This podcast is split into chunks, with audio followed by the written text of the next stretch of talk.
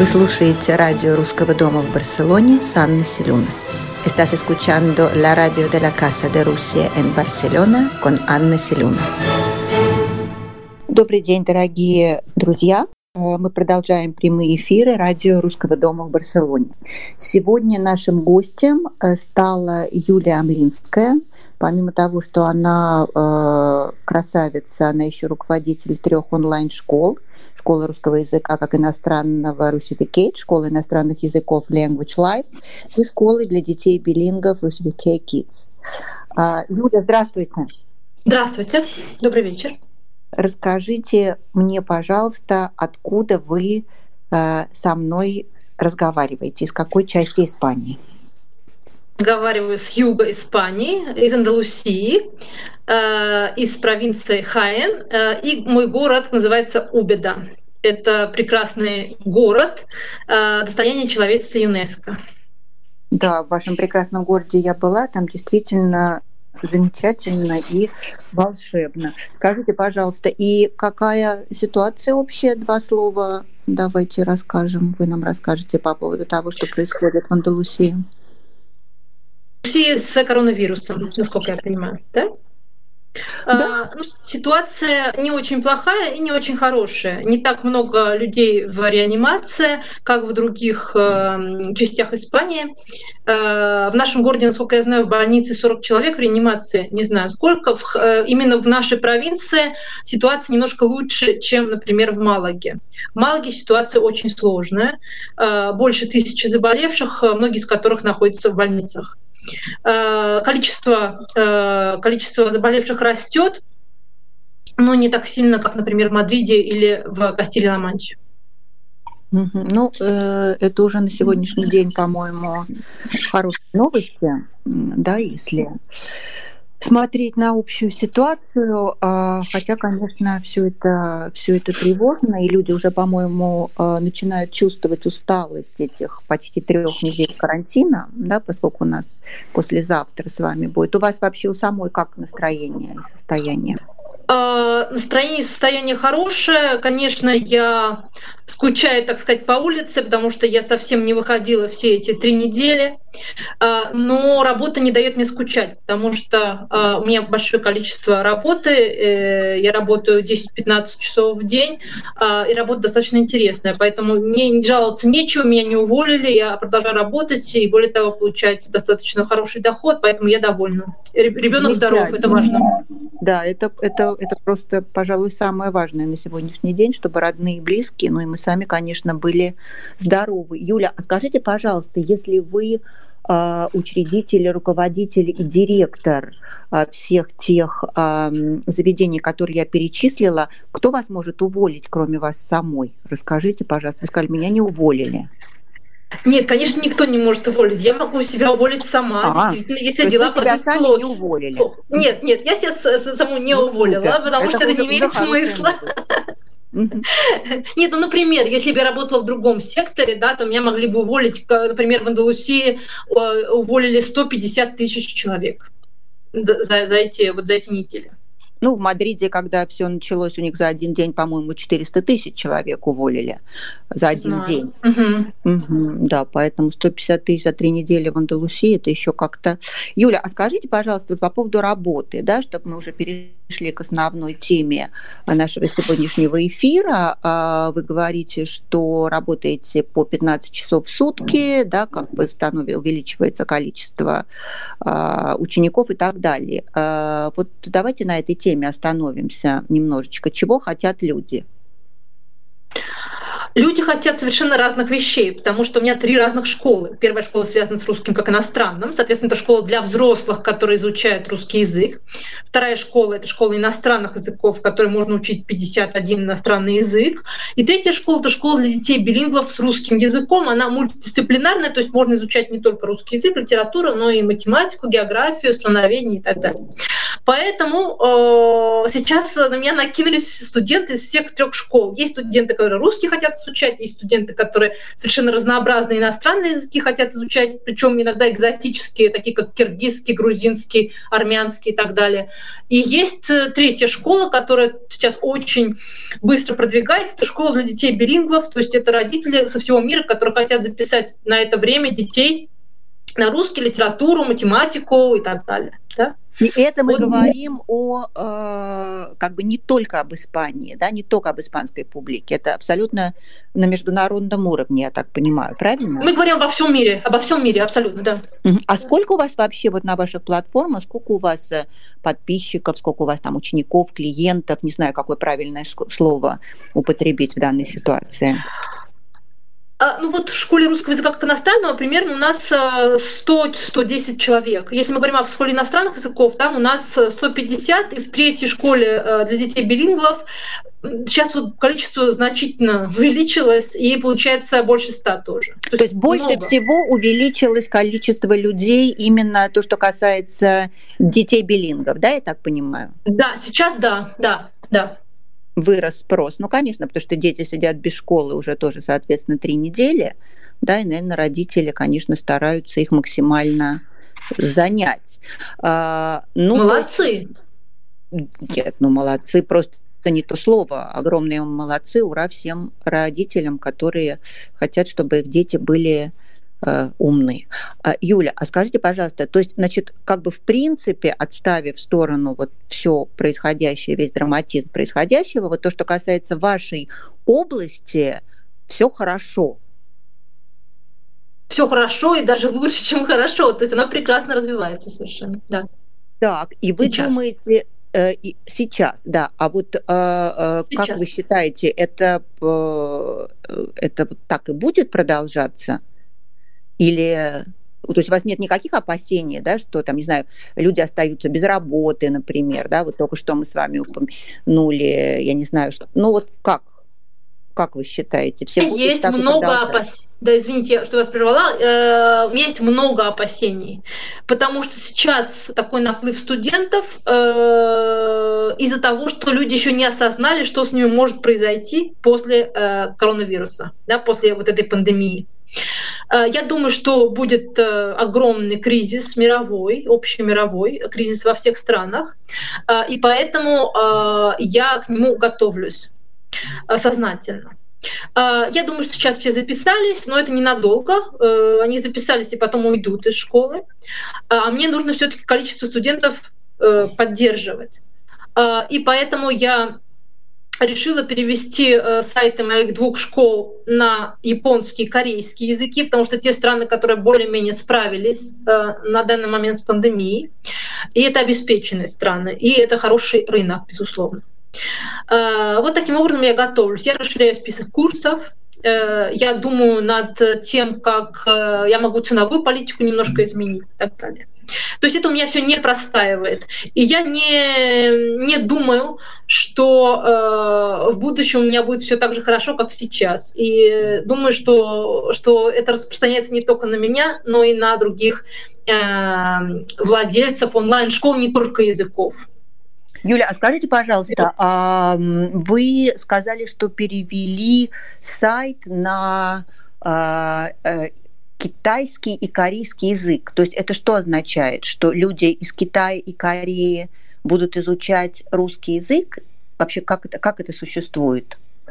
Да, я решила перевести оба сайта, сайт школы для детей, нет, школы русского языка как иностранного и школы иностранных языков на японский, корейский и китайский языки. Да. Это значит, что с помощью контекстной рекламы мы будем получать студентов и из этих стран тоже. Ага, а там у вас есть какая-то предварительная статистика, там есть интерес к русскому языку? Или это так все немножечко на ощупь? Нет, абстрактно я стараюсь ничего не делать. Абстрактно я стараюсь никогда ничего не делать. У меня есть большая группа в Фейсбуке, которая называется «Преподаватели русского языка как иностранного». Это самая крупная группа в Фейсбуке для преподавателей РКИ. Угу. И поэтому я общаюсь с многими преподавателями отовсюду, в том числе с преподавателями, которые работают в Корее, Японии и Китае. И, насколько я знаю, ситуация с интересом к русскому языку в Корее очень хорошая, положительная. В Корее интересуются русским языком. Они сейчас обратились к России как к своему партнеру. В университетах большие группы, связанные с изучением русского языка и так далее. В Китае то же самое. У нас в Китае немножко сложно, потому что ценовую политику нужно продумать. В Японии, насколько я понимаю, немножко меньше интерес к русскому языку, чем в Корее и в Китае, но тем не менее. Замечательно. Юля, а скажите, пожалуйста, такую вещь. Вот в принципе онлайн-образование для вас, для человека, который в этом, то, что называется, уже не один пуд соли съел. Вот это что, оставив в сторону коронавирус и то, что сейчас практически нету другого способа, да, для того, чтобы люди получали доступ к образованию. Вот в нормальном мире что вы считаете об онлайн, что вы думаете об онлайн-образовании? Прежде всего, это совершенно безграничные возможности. Потому что благодаря онлайн-образованию любой желающий изучить что-то, неважно по какой причине, сделает это, безусловно. И у нас есть много таких случаев в наших школах. Например, человеку нужен по работе узбекский или киргизский язык. Такое достаточно часто бывает, несмотря на то, что в это сложно поверить. И он не находит преподавателя в том месте, где он живет, профессионального преподавателя. И он находит такого преподавателя онлайн. То есть профессионала с профильным образованием, филолога и так далее. Вот о чем я говорю, вот что я имею в виду, когда я говорю о расширении границ. Да? То есть, в принципе, благодаря онлайну мы понимаем, что сфера образования совершенно безгранична. И сейчас, во время коронавируса, во время пандемии, в формат онлайн переводятся многие курсы, о которых даже никто подумать не мог, что они могут быть вообще проведены онлайн. На самом деле это можно осуществить. И это будущее. Это будущее образование. Уже делают танцевальные... Это что за звуки? Это у вас хлопают? Нет, не хлопают? Нет. Скажите, пожалуйста... Да, а мы просто этого, к сожалению, не слышали, но можем сказать тоже нашим слушателям по поводу... того, что в 8 вечера у вас, вот вы скажите, да, что, ну, это не только у вас, это по всей Испании, да, происходит, когда люди выходят на балконы и начинают хлопать, как бы таким образом поддерживая медицинских работников. Вот мы хотели это дать послушать нашим радиослушателям, но вот, к сожалению, не получилось, да, наверное, Юль, сейчас это сделать, я так понимаю. Да, действительно, вся Испания выходит на балконы или в внутренние дворы в 8 часов вечера, и люди включают музыку, хлопают, поддерживая таким образом медицинский персонал, который борется с коронавирусом ежедневно, да, в тяжелых условиях.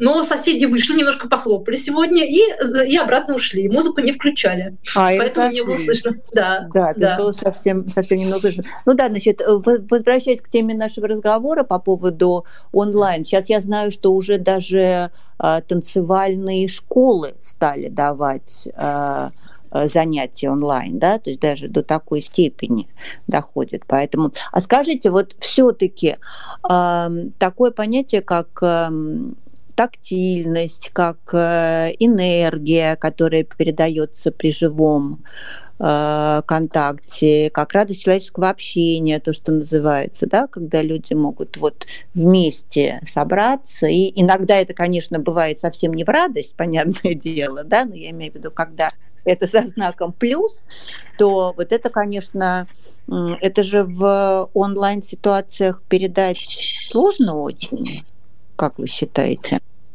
Это сделать сложно, но это сделать возможно. Если преподаватель, в моем случае речь идет о преподавании, да, это могут быть любые другие курсы. Если человек профессионал, если он привык работать онлайн, он это сделает все равно.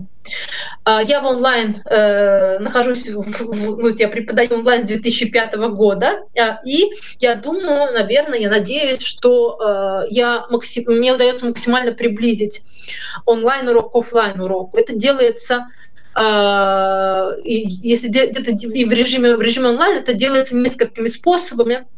Во-первых, нужно интересоваться человеком, который сидит перед вами по ту сторону экрана, да? Все время спрашивать у него, как у него дела, как он себя чувствует, да? Показывать ему обязательно свою реальность, что у вас есть дома, даже проводить экскурсию по дому, рассказывать о себе, о своей семье, о своих животных домашних, например, показывать ему вещи, которые у вас есть дома. Таким образом снимается вот эта граница, барьер, который существует между двумя людьми, если это онлайн-формат. Тактильность очень важна, особенно она важна для детей, и поэтому в нашу школу мы не принимаем совсем маленьких детей. То есть если дети до 6-7 лет, то нежелательно заниматься с ними онлайн. Другое дело, что родители все равно хотят, потому что они не находят профессионалов там, где они живут. А как вы находите своих педагогов вообще? Педагогов. У меня очень много связей в социальных сетях благодаря именно моей группе преподавателей русского языка как иностранного. И я просто наблюдаю за коллегами, смотрю, кто что пишет, о чем, кто где работает, и, соответственно, выбираю таким образом кадры. Кадры решают все. Угу. Так что я придаю этому огромное значение. Да, Юля, а вот каким образом все-таки, понятно, в группе Facebook услышать, прочитать и так далее, но все равно между там высказыванием письменным, уже когда непосредственно начинается процесс образовательный, да, наверняка есть большая разница. Вот каким образом происходит тестирование? Вот как вы останавливаете и понимаете? Все равно, значит, должно быть проведено какое-то онлайн-занятие для того, чтобы понять, насколько тот или иной педагог хорош в деле, да, в бою, то, что называется. То есть это не так происходит, что я нахожу какого-то человека в социальной сети и говорю, можете ли вы работать на меня. После того, как я предложила, я нашла какого-то кандидата, который мне нравится, я ему пишу, и я прошу кандидата прислать мне резюме, которое я изучаю. Потом мы проводим с ним собеседование через Skype или через Zoom, то есть я должна видеть этого человека и обсудить и резюме, и методы работы, например, с детьми или со взрослыми, неважно. И третьей частью этого процесса является пробный урок, именно то, о чем вы говорили сейчас, со мной в качестве студента. То есть я как будто студент, и преподаватель проводит мне такой вот урок по теме, которую я ему даю. То есть вы это пробуете на себе, короче говоря, все? На себе, да. Ага, это замечательно. Слушайте, а вы сказали, что в 2005 году вы это начали, то есть очень просто давно. А как это, с чего это началось? Почему? 2005 год. Дело в том, что я была в Испании, в Гранаде в 2004-2005 году. Я стажировалась в Гранаде, потом я приехала в Москву, вернулась и прошла курсы переподготовки преподавателей в институте Пушкина для преподавателей русского языка как иностранного. И потом я сразу начала работать в испанском посольстве в Москве, преподавать русский язык сотрудникам посольства. Эти сотрудники были стажерами, они приезжали на год в Москву, потом уезжали обратно в Испанию. Ну и вот когда они уже собрались обратно в Испанию, я сказала им, а почему бы нам не продолжить заниматься онлайн? Они меня уже знали, и они сказали, да, давай попробуем. И, собственно, так все и началось. А вообще у меня был большой опыт общения в онлайн-формате, когда еще не было Skype, были такие программы MSN и ICQ. Я через эти программы просто общалась с носителями испанского языка, когда я изучала испанский язык в университете. У меня были знакомые по всему миру, в Аргентине, в Перу, в Испании, и поэтому к онлайн-формату я привыкла уже очень давно. То есть я работаю так очень давно. Даже не работала, тогда уже это было такое хобби, да, или поддержание испанского языка. Юль, а скажите, пожалуйста, вот каково ваше мнение? Обычно к этим за этим вопросом обращаются к астрологам или к гадалкам, но предположим, да, что вы либо тот, либо другая. Вот ваш прогноз на будущее по поводу образования онлайн, не онлайн, как вы считаете вообще вот в данной ситуации, что нас ждет? Ваша карта путеводное развитие. Что система образования переживет рецессию, как и многие другие сферы после пандемии. И поэтому многие преподаватели, не только преподаватели, коучи, преподаватели танцев, йоги, разные совершенно люди,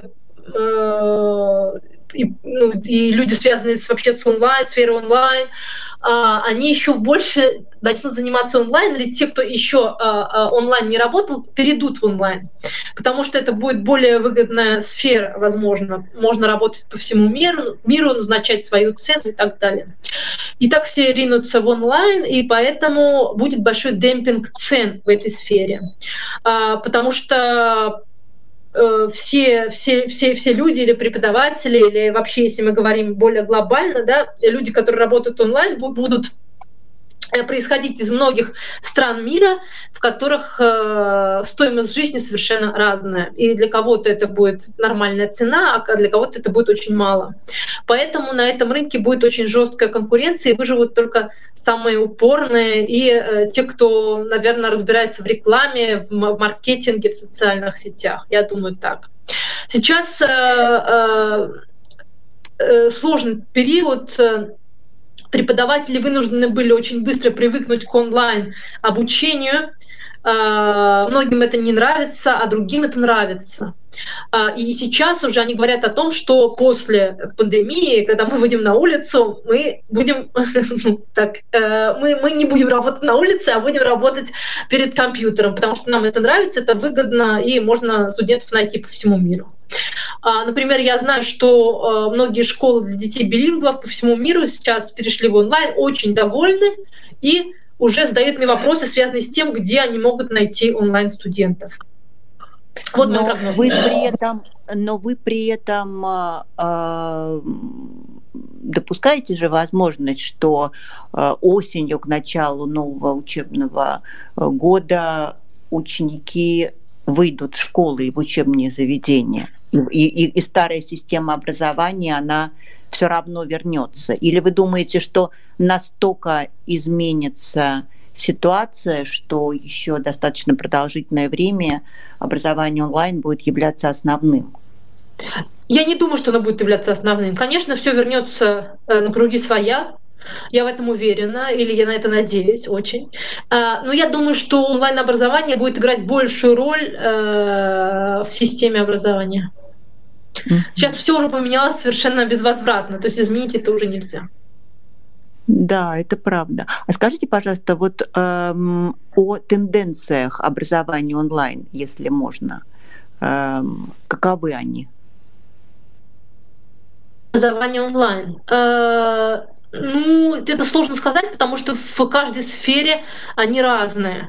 Если мы говорим о онлайн-преподавании, да, то тенденция сейчас заключается в том, что преподаватели привыкают к онлайн-преподаванию, и сейчас происходит активное освоение средств, связанных с новыми технологиями, которые преподаватели хотят внедрить в свои уроки, чтобы они были более интересными, более близкими к офлайн. Ну, то есть я имею в виду, что, значит, есть, извините, что я вас перебиваю, но, значит, есть изменения. Я к вам обращаюсь как к человеку, конечно, суперпрофессиональному, то есть не одно и то же, да, онлайн-образование до начала пандемии, чем сейчас. Вот, собственно говоря, таков мой вопрос, если его... Да, вот я как раз об этом говорю, да. Я как раз об этом говорю, что до пандемии большинство преподавателей либо вообще не затрагивали онлайн, либо, если они работали онлайн, они делали это совсем просто, то есть с помощью простых программ, таких как Skype.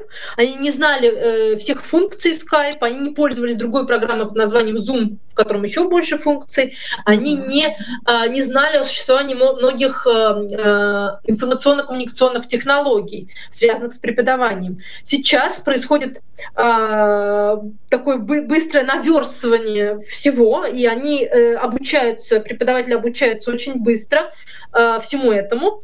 У кого-то лучше получается, у кого-то хуже, да, но так, как было раньше, не будет, потому что они уже это освоили, они уже знают как. Ну, конечно.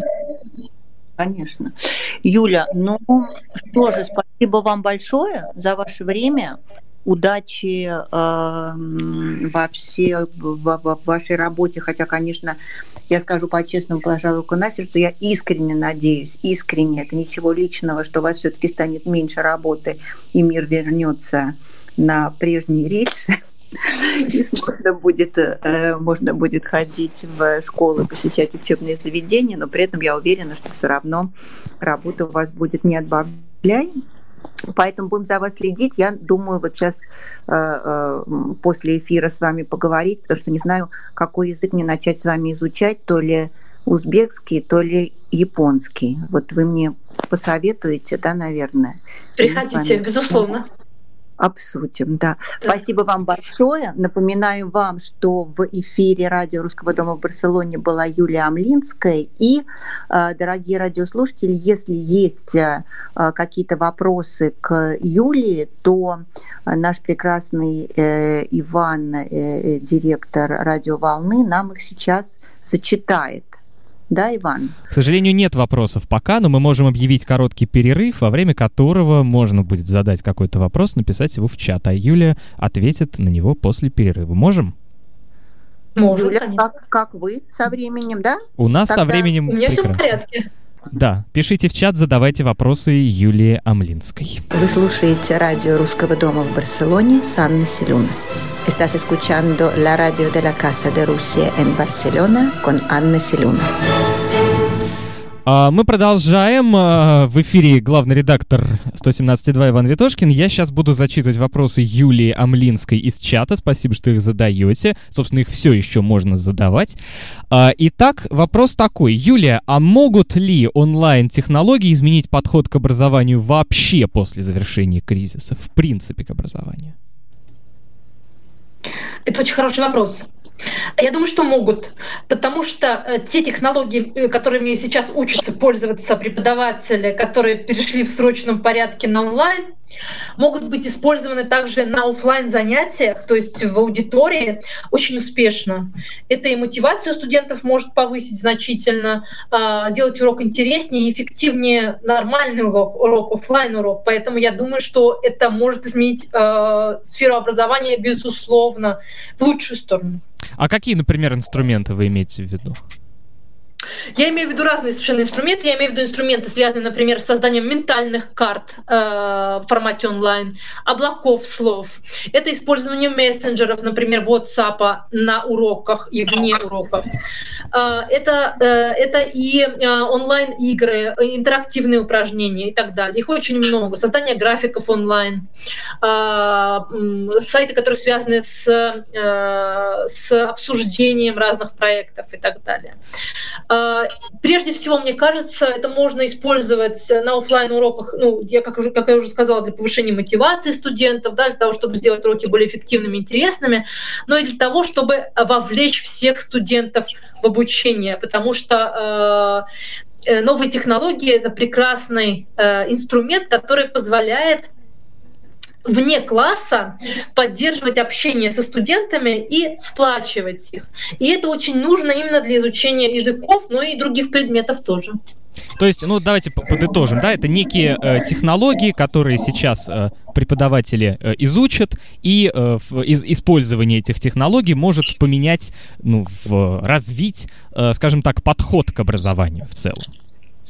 Да, подход к образованию со стороны студентов и со стороны преподавателей тоже. Добрый вечер, Юлия. Расскажите, какие языки являются самыми популярными в вашей школе? Как много местных жителей занимаются, как много испанцев занимаются или в основном иностранцы занимаются? Спасибо, Софья вас спрашивает. Интересный вопрос тоже. Очень сложно сказать о том, какие языки популярны, потому что если мы говорим об английском, испанском, итальянском, немецком и так далее, то здесь у меня огромная конкуренция. Поэтому студенты распределяются по многим школам здесь. Безусловно, эти языки популярны, это основные европейские языки, но в моей школе пользуются популярностью и экзотические языки, такие как славянский, эстонский, латышский, литовский, грузинский, киргизский, например, тоже, да. Но я думаю, что это связано с тем, что очень тяжело найти профессиональных преподавателей именно этих языков. Поэтому просто студенты идут ко мне, потому что они не могут найти в других школах профессионалов. Продолжение первого вопроса, который был от Сергея. А может быть, тогда и школы не нужны, Сергей спрашивает. Если такие прям у нас технологии сейчас разовьются и все научатся ими пользоваться, может быть, зачем они нужны, школы-то? Нет, школы, безусловно, нужны, потому что я не могу сказать, что я за переход образования абсолютно на онлайн, я против этого все равно. Школы нужны, с моей точки зрения, для социализации учеников, то есть фактически для общения между собой и для общения их с преподавателем. Это нужно, и это нужно в формате офлайн. Поэтому я не знаю, может быть, вы поняли, что я за переход образования полностью на онлайн? Нет.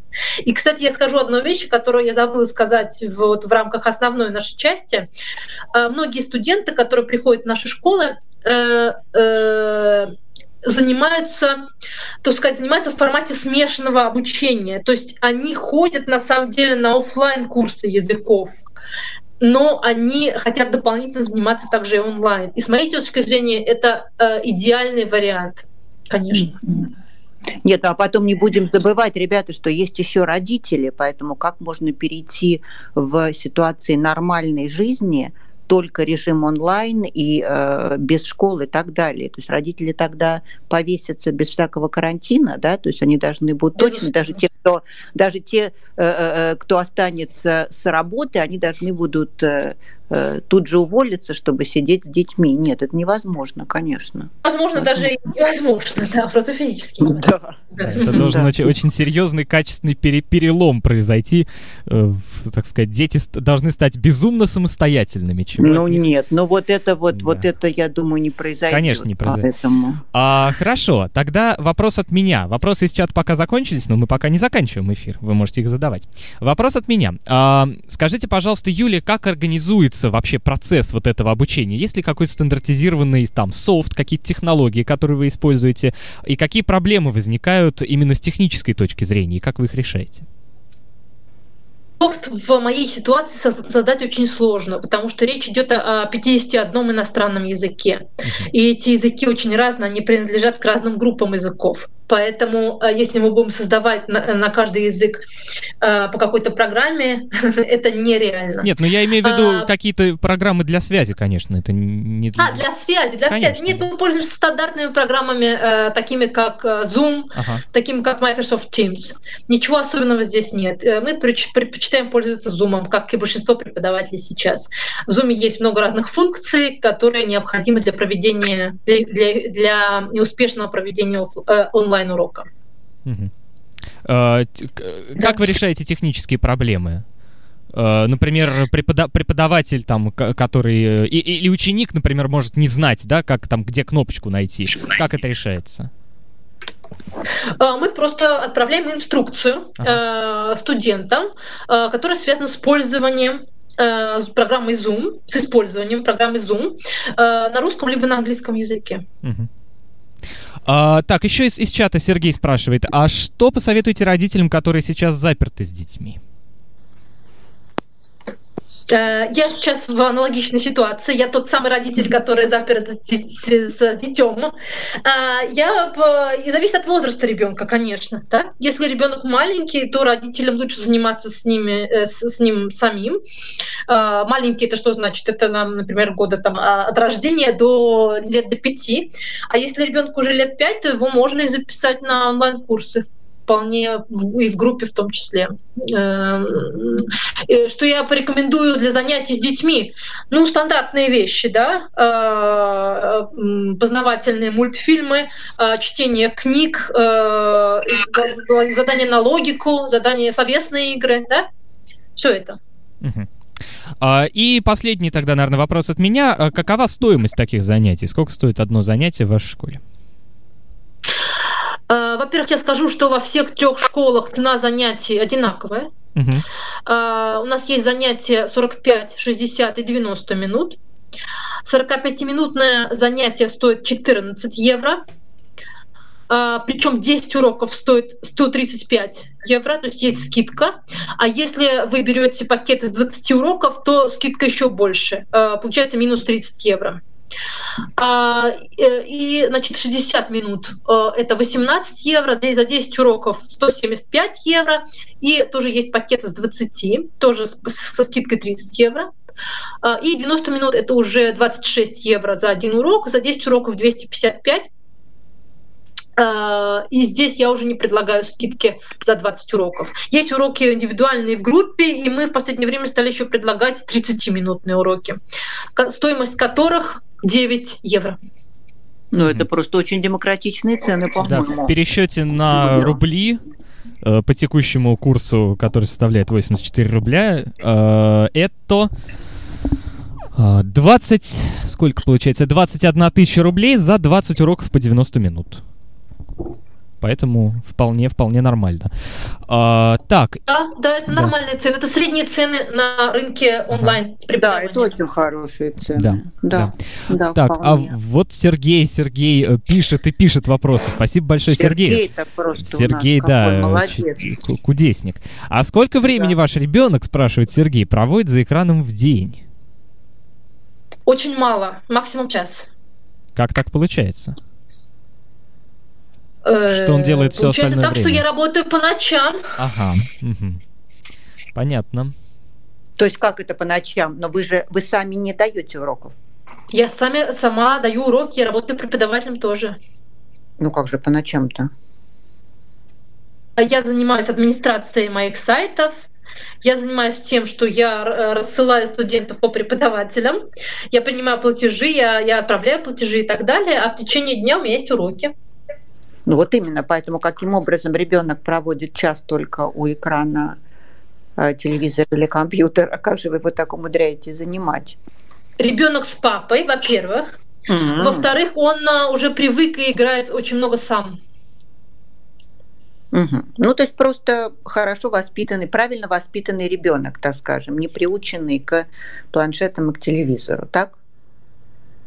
Этого очень, и он у меня не любит смотреть мультфильмы совсем. Ну, это вот есть такие дети. Да. Отправляйте, Юля, вам нужно, по-моему, еще открыть какой-нибудь детский сад имени Юлии Амлинской и заниматься виртуально, не виртуально, воспитанием уже детей, чтобы они не очень любили телевизор. Вот это, я думаю, будет тоже бизнес, который просто принесет миллионы. Вопросов больше нет, Иван? Да, больше вопросов нет. Я думаю, мы можем заканчивать. Юля, спасибо вам огромное еще раз. Напоминаем вам, что в эфире у нас сегодня была Юлия Амлинская. Спасибо вам большое. Слушайте нас каждый вторник и четверг в 20:00 по испанскому времени на волне 117.2.ru. И напоминаю вам, что это было радио Русского дома в Барселоне. Наш фонд продолжает работать, предлагает вам огромное количество интересных мероприятий, которые вы можете посмотреть на нашей странице www.casaderusia.es. Спасибо большое и до новых встреч. Спасибо. Вы слушаете радио Русского дома в Барселоне с Анной Селюнас.